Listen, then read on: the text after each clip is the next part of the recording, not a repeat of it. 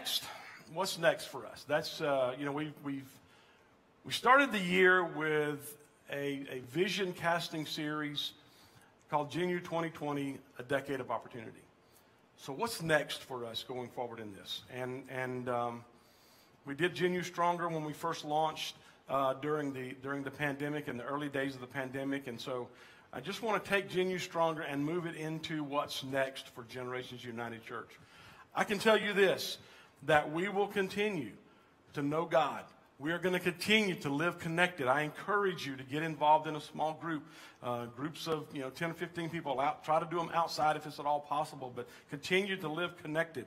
Uh, and we also are going to continue to make a difference. Christy, our local missions coordinator, Christy Mann, uh, is working on a plan over the next few weeks where we can we can actually do some com- some local outreaches in our community uh, and also stay safe at the same time. So we'll be letting you know more about that. But I can tell you this this morning, Genu, COVID has not destroyed our vision for this decade of opportunity.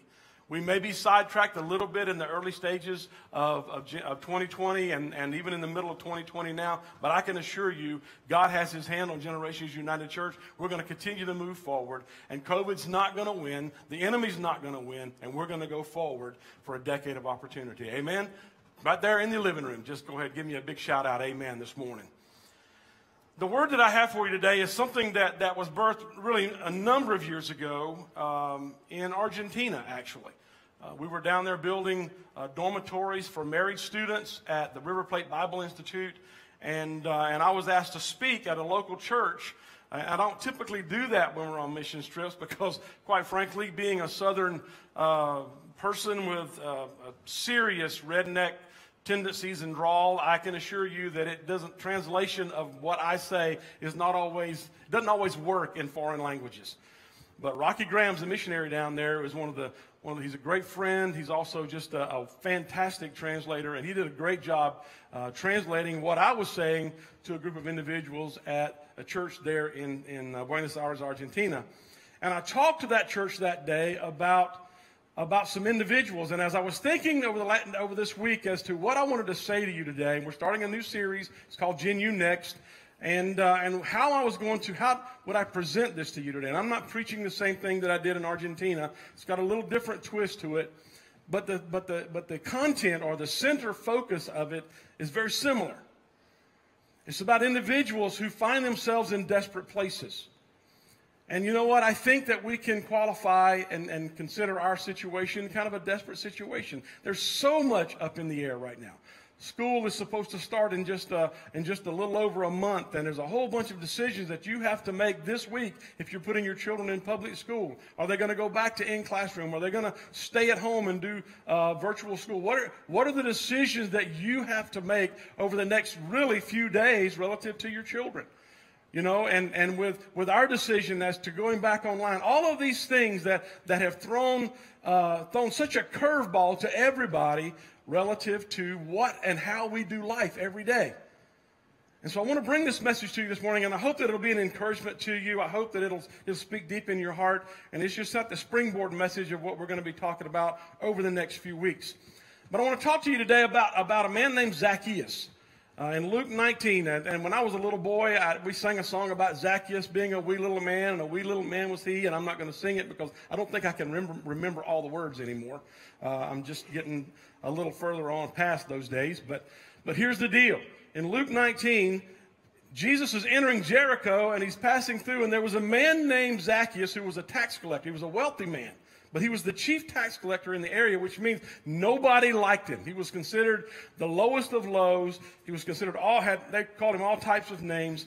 But verse 3 of, of, of Luke 19 tells us this. He wanted to see Jesus. He wanted to see Jesus. But because he was short, he couldn't see over the crowd. Verse 4 says he ran and climbed a sycamore tree uh, to see him since Jesus was coming that way. And, and if you've ever read that story, uh, you know, Jesus walks up and looks up and sees Zacchaeus in a tree and he says, Zacchaeus, come down. I want to have lunch with you today. And the end of the story is this, that Zacchaeus, uh, he repents and he comes to faith in Jesus Christ and he lives his life, the rest of his life out for Jesus. The next person that you see that I want you to see is in Luke chapter 8 and Matthew also, Matthew chapter 9, a woman with an issue of blood. She's got a blood disorder. And, and Jesus, Matthew 9 gives us a little bit of backstory. She had been suffering from this blood disorder for 12 years.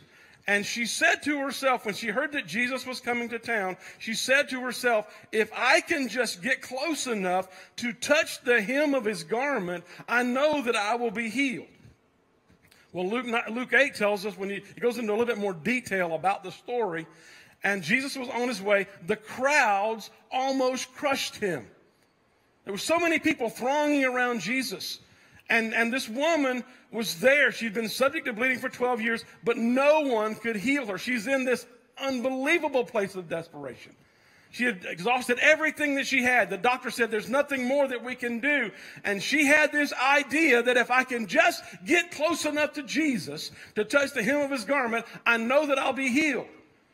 Okay? And so she presses through and she finally gets close enough by pressing through these crowds that are almost crushing Jesus to where she can just touch the hem of his garment. And instantly she received her healing. In Mark chapter 10, there's a story of a man named Bartimaeus. He's blind. And it's also surrounding in the area of Jericho. Together, disciples with Jesus, together with a large crowd. There's that crowd again. Uh, leaving the city, a man, a blind man named Bartimaeus, was sitting by the roadside begging. And when he heard that it was Jesus, he began to shout, Jesus, son of David, have mercy on me. And everybody turned around and said, Man, you need to be quiet. You need to be quiet. But the Bible teaches us that he sounded, he, shouted all the more, David, son of David, have mercy on me. Jesus, son of David, have mercy on me. And Jesus stopped, called to him, and he went to where Jesus was, and he was healed of his blindness. And then the third group is a group of individuals from the book of Daniel, Shadrach, Meshach, and Abednego. The story goes this that Nebuchadnezzar had built this idol and he had commanded that everyone in the nation, when the music began to play, that they would bow down to this idol and worship this idol. And when they did it the first time, the, the leaders of the community went to Nebuchadnezzar and said, Everybody was bowing, but these three guys, Shadrach, Meshach, and Abednego. So the king called him in and said, Hey guys, you got to do this. You're making me look bad. When, I, when this music plays, I'm going to give you one more shot. When the music plays, you've got to bow down in front of this. And, and these, these three guys said this. They said, If we are thrown into the blazing furnace, the God we serve is able to deliver us from it. And he will deliver us from your hand, king. But even if he doesn't, now, this is the this is the declaration here. But even if he does not deliver us from your hand and from the blazing furnace, we want you to know that we will not serve your gods or worship the image of gold that you have set up. What a declaration that they made. What a declaration that these three guys made. Every one of these individuals, Zacchaeus, the woman with the blood disorder, uh, blind Bartimaeus, and now the three Hebrew children all make this declaration. They all are facing unbelievable situations. They all have something very, very close in common. They were all in places of desperation. And, and, and in those de- times of desperation, there were these obstacles that they had to overcome. The psalmist talks about in Psalm 42 1, it says this As the deer pants for streams of water, so my soul longs for you, O God. Or so my soul pants for you, O God. Years ago, I did a I did a study of this passage and I got a little bit of the backstory in the writing of this passage. And, and the reason the, the picture of the deer is being used here is it is one not of a deer that's just walking through the forest and wants to get a drink of water in, in, in, the, in, the, in the river there or in the stream, but this is a picture of a deer that's been harassed and by, by, by predators. They've been hunted with an inch of their life and they've been pushed and pushed and pushed and their tongue is hanging out. And the only thing they can think about is, I have to, I have, to have some water. I am desperate for water. I'm desperate for something to quench this thirst in my life. I'm desperate for some encounter that's going to change my situation. So I'm asking you here this morning, as we're thinking about this, what did each of these situations have in common? There was the element of desperation involved. Zacchaeus wanted to see Jesus, but he couldn't because he was too short to see over everything that was going on. The woman with the blood disorder, she had been told, You there's no hope for you. And she's sitting here going, if I go out in public, then there's going to be a problem. But I've got to get to see Jesus. I'm desperate because I have, I've been told there's no hope for me. Bartimaeus is blind. He's been blind for years, sees nothing. And he's in a state of desperation, and the only thing that he hears is that Jesus is passing by. And then obviously Shadrach, Meshach, and Abednego are in a situation of desperation because they're about to be thrown into a fiery furnace because they won't bow to an idol. So there's this obstacle. There's this time of desperation, but there's also some obstacles to every one of these situations. There's the obstacle of crowd, and there's the obstacle of personal limitations. Let's talk about the crowd for just a minute. Zacchaeus couldn't see over the crowd. The woman couldn't get to Jesus because of the crowd. Bartimaeus was told to be quiet because of the crowd and by the crowd. And the pressure that Shadrach, Meshach, and Abednego were put under because everyone else in that nation, and especially in that marketplace, in that courtyard there where this statue was, everyone else is bowing. So now you have the pressure of the crowd to do what everybody else is doing. Well, it's kind of similar to where we are this morning. You know, there's a lot of pressure out there. There's a lot of stuff. The crowds get in the way sometimes. But you know what? The crowds are not here anymore. COVID is pretty well taking care of that for now. But you may be sitting in your living room this morning going, you know what? I just need to get to church today. If I could have just gone to church, my life would be changed. And for somebody out there this morning, I don't know if it's for one somebody or many somebodies, but I can tell you this. It's been the church crowd that has held you back from an encounter with God. Maybe you got hurt in church, or maybe you feel like nobody talks to you, or you don't fit in, or maybe it's too cold, or it's too hot, or the music's too loud, or the lights are too low, or there's too many people, or there's not enough people, or there's not enough masks, or there's too many masks. Well, listen to me this morning. God has allowed all of us to be in a place now where it's just you and your family where it's just you or you and your family in that room watching this right now. You control the lights. You control the volume. You control the temperature. You also control how much of Jesus you want in your life. You control that. The crowd is off the table. It's not an obstacle anymore to having an encounter with God. What about the personal limitations? Well, in these three, four stories that we're talking about here, there's physical stature that's an issue. There's sickness that's an issue. There's blindness that's an issue. There's a culture of idolatry that is an issue. Sounds very familiar. We're living in this reality right now. But Zacchaeus said this I have got to see Jesus. And he climbed a tree. The woman with the blood disorder, she said, If I can touch the hem of his garment, she pushed through the crowd. And here's a sidebar that you may not be aware of, and that is this because of her blood disease, she couldn't be in public. And if she was caught in public, she could have been stoned according to the law. And if she touched a rabbi or a holy man, she would certainly be put to death. But she, even in, the, in, the, in light of all of those obstacles, her personal sickness, the crowd that was thronging Jesus, everything that was going on, she still pushed through to have an encounter with God. And then Bartimaeus, he heard Jesus was passing by, so he shouted, Jesus, son of David, have mercy on me. The crowd said, Be quiet. He goes, Forget that. This was my shot. This is the only way, this is the only hope that I have is an encounter with Jesus. And the Bible says he shouted all the more, Jesus, son of David, have mercy on me. And it got Jesus' attention. Shadrach, Meshach, and Abednego, the crowd was bowing. They refused twice, even facing death even facing, they knew that if they didn't bow, that Nebuchadnezzar was going to put them in the fiery furnace. They were going to go in that furnace.